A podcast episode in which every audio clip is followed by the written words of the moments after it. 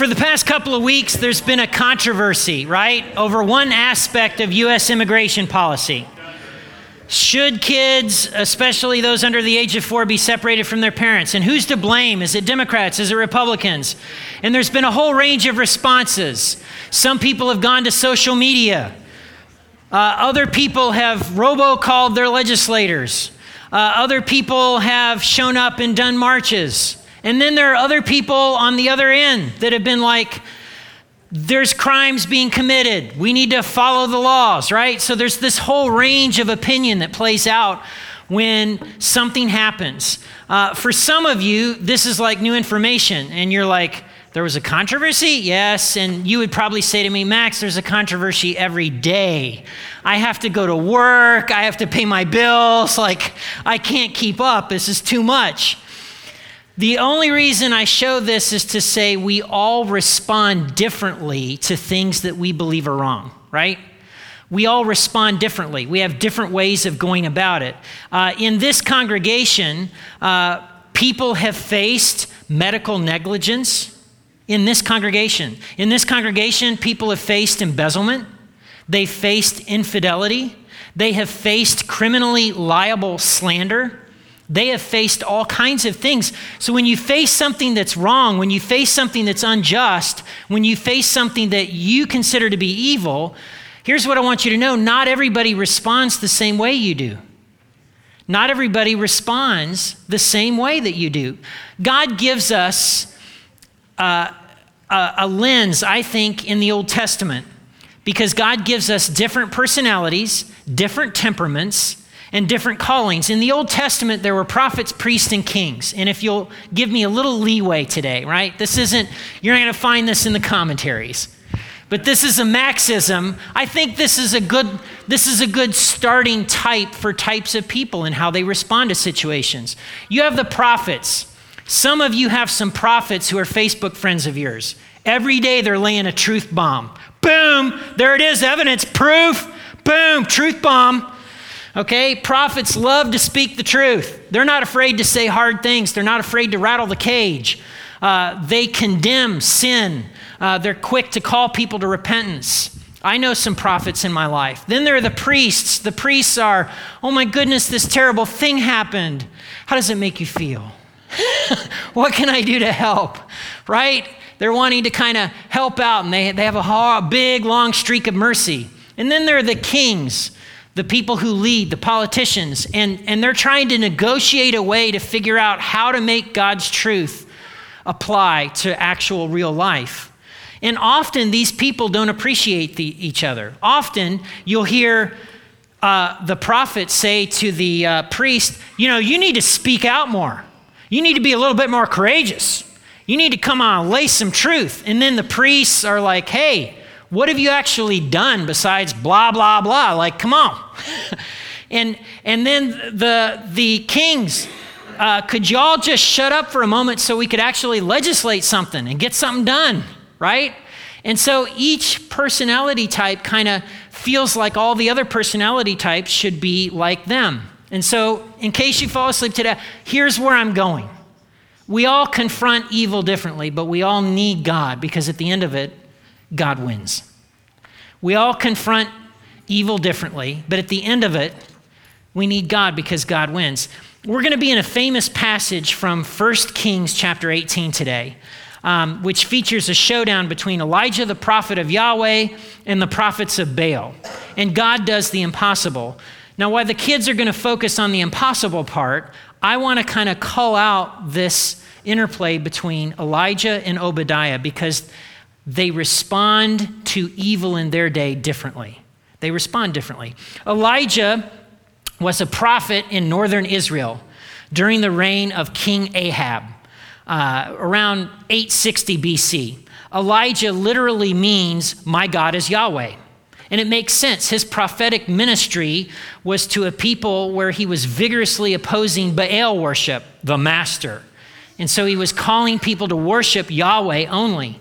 Uh, Elijah is such a big deal that at the end of the Old Testament, at the very last book in the Old Testament, we have these words Look, I'm sending you the prophet Elijah before the great and dreadful day of the Lord arrives. His preaching will turn the hearts of fathers to their child, children and hearts of children to their fathers. It's in Malachi chapter 4. His prophetic role before that great day was fulfilled by John the Baptist. We're told that in Matthew 11. And Elijah appears on the mount that Jesus takes Peter and Paul up to. And so there's Moses, Elijah, and Jesus.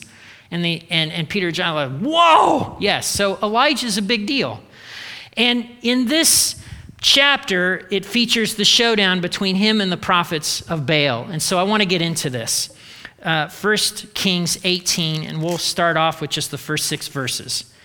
Later on, in the third year of the drought, the Lord said to Elijah, Go and present yourself to King Ahab. Tell him that I will soon send rain. Hadn't rained for three years. So Elijah went to appear before Ahab. Meanwhile, the famine had become very severe in Samaria, so Ahab summoned Obadiah, who was in charge of the palace. Obadiah was a devoted follower of the Lord. Once, when Jezebel had tried to kill all the Lord's prophets, Obadiah had hidden a hundred of them in two different caves. He put 50 prophets in each cave and supplied them with food and water. Ahab said to Obadiah, We must check every spring and valley in the land to see if we can find enough grass to save at least some of my horses and my mules. So they divided the land between them. Ahab went one way, and Obadiah went another way by himself. Obadiah is Ahab's chief of staff. So he's kind of like, in some senses, like a viceroy.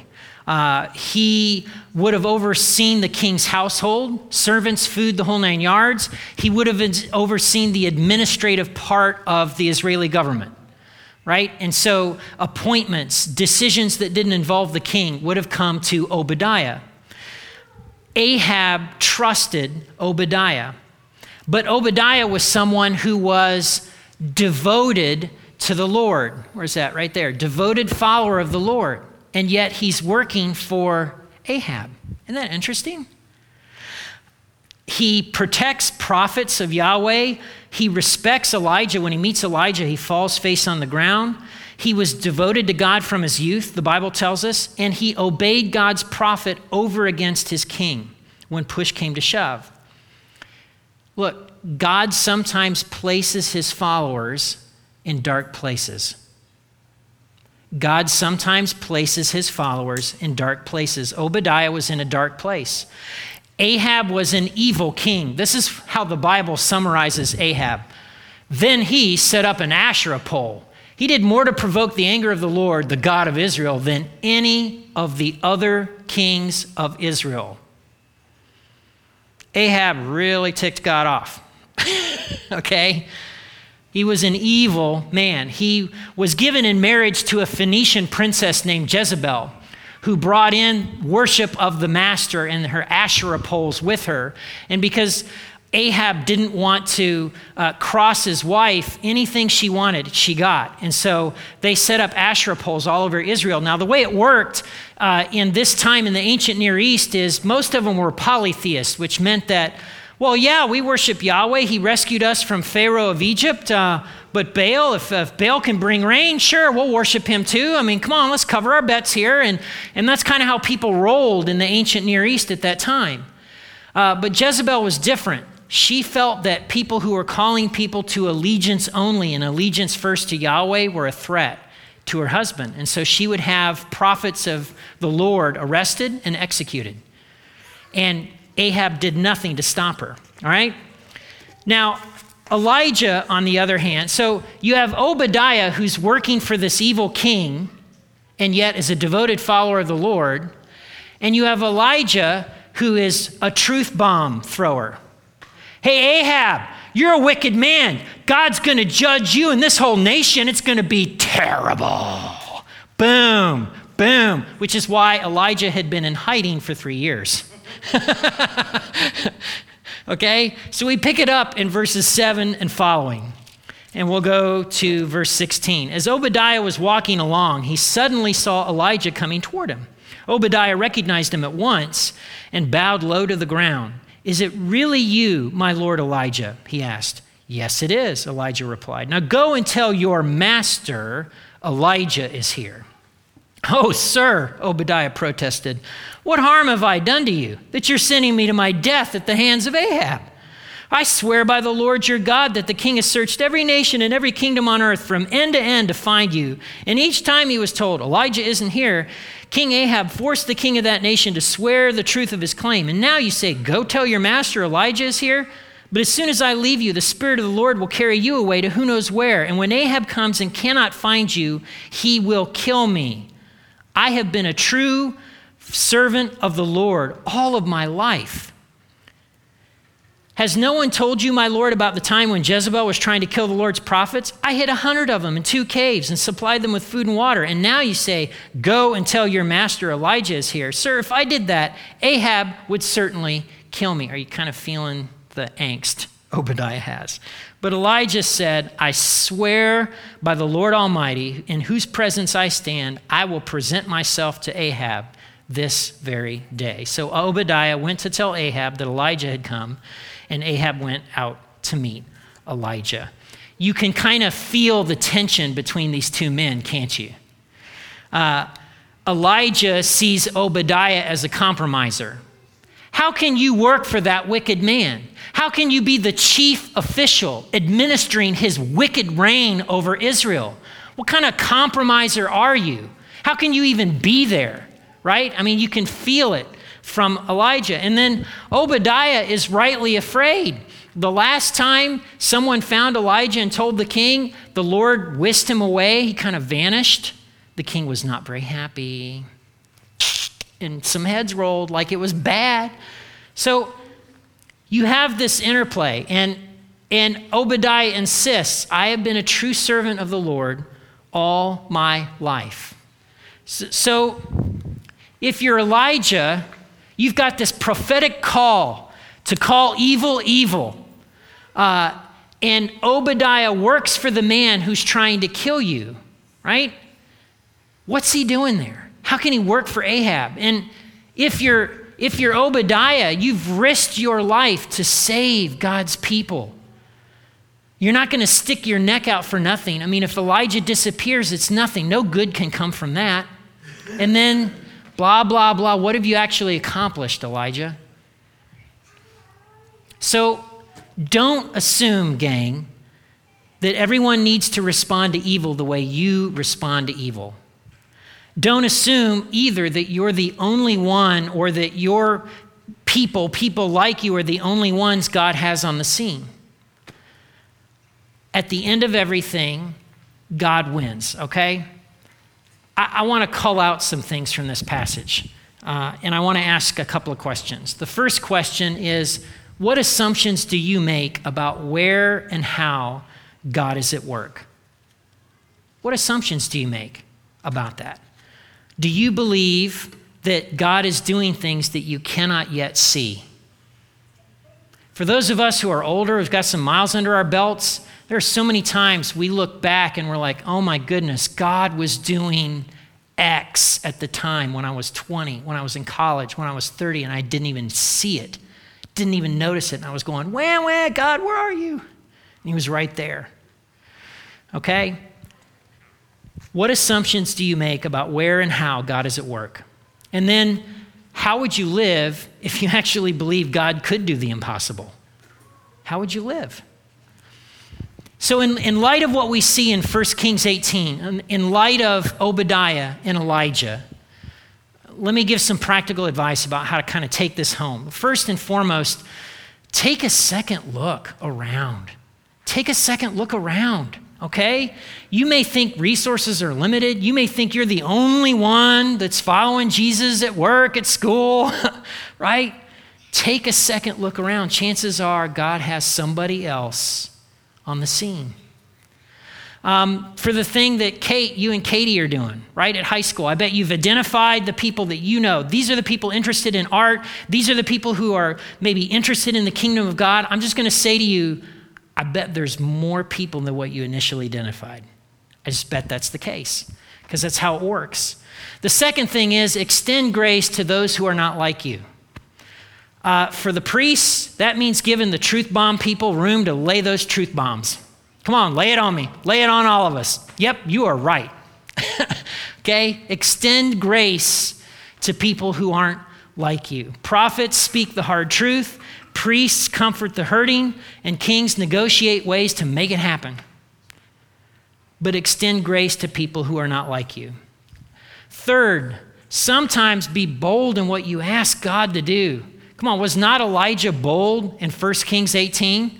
Was he not specific in 1 Kings 18?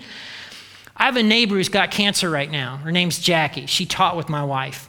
When I pray for Jackie, I don't pray, God, just help Jackie. Give her a good day. Like, you know what I'm praying when I pray for Jackie? God, get these cancer cells out of this woman's body. Kill them off, get them out. Like, 100% out of her body. And I'm, I'm specific and bold in what I'm asking for because I want her to have another decade with her grandkids. Okay, so sometimes be bold in what you ask God to do. Fourth, you got to remember that there are moments in hu- human history where God says, enough.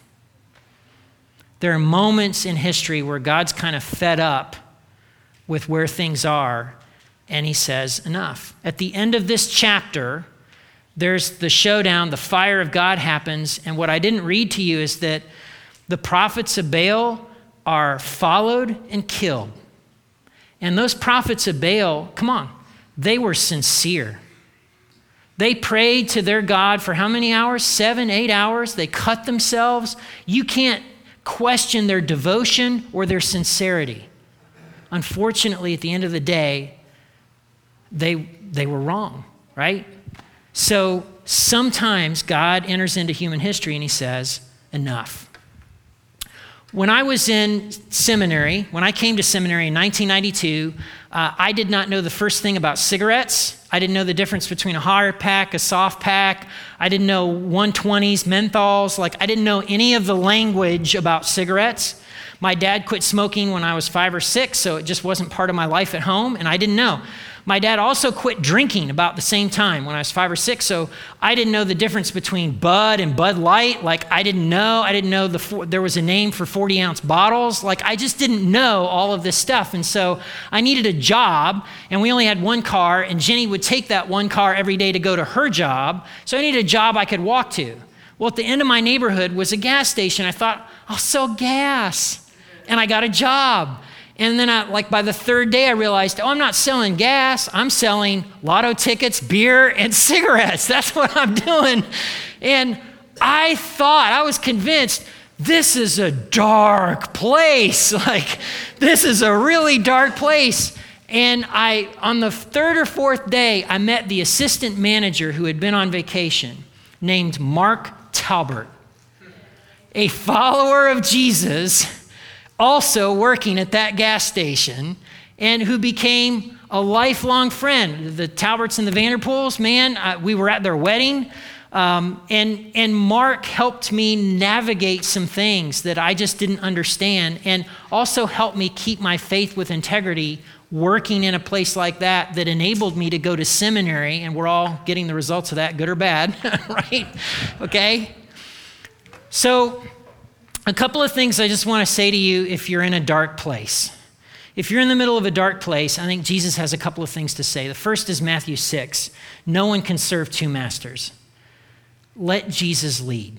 If Jesus wants you to speak up, if Jesus wants you to do something, let Jesus lead. He leads, you follow. And the other thing is uh, Matthew 22 render under Caesar what is Caesar's, in the sense it's entirely possible, maybe, just maybe, God has you in a dark place because He's wanting you to live out His kingdom in ways that are change ways or good ways for other people without losing your integrity. Okay? We all confront evil differently, but, it, but we all need God, and at the end of it, God wins.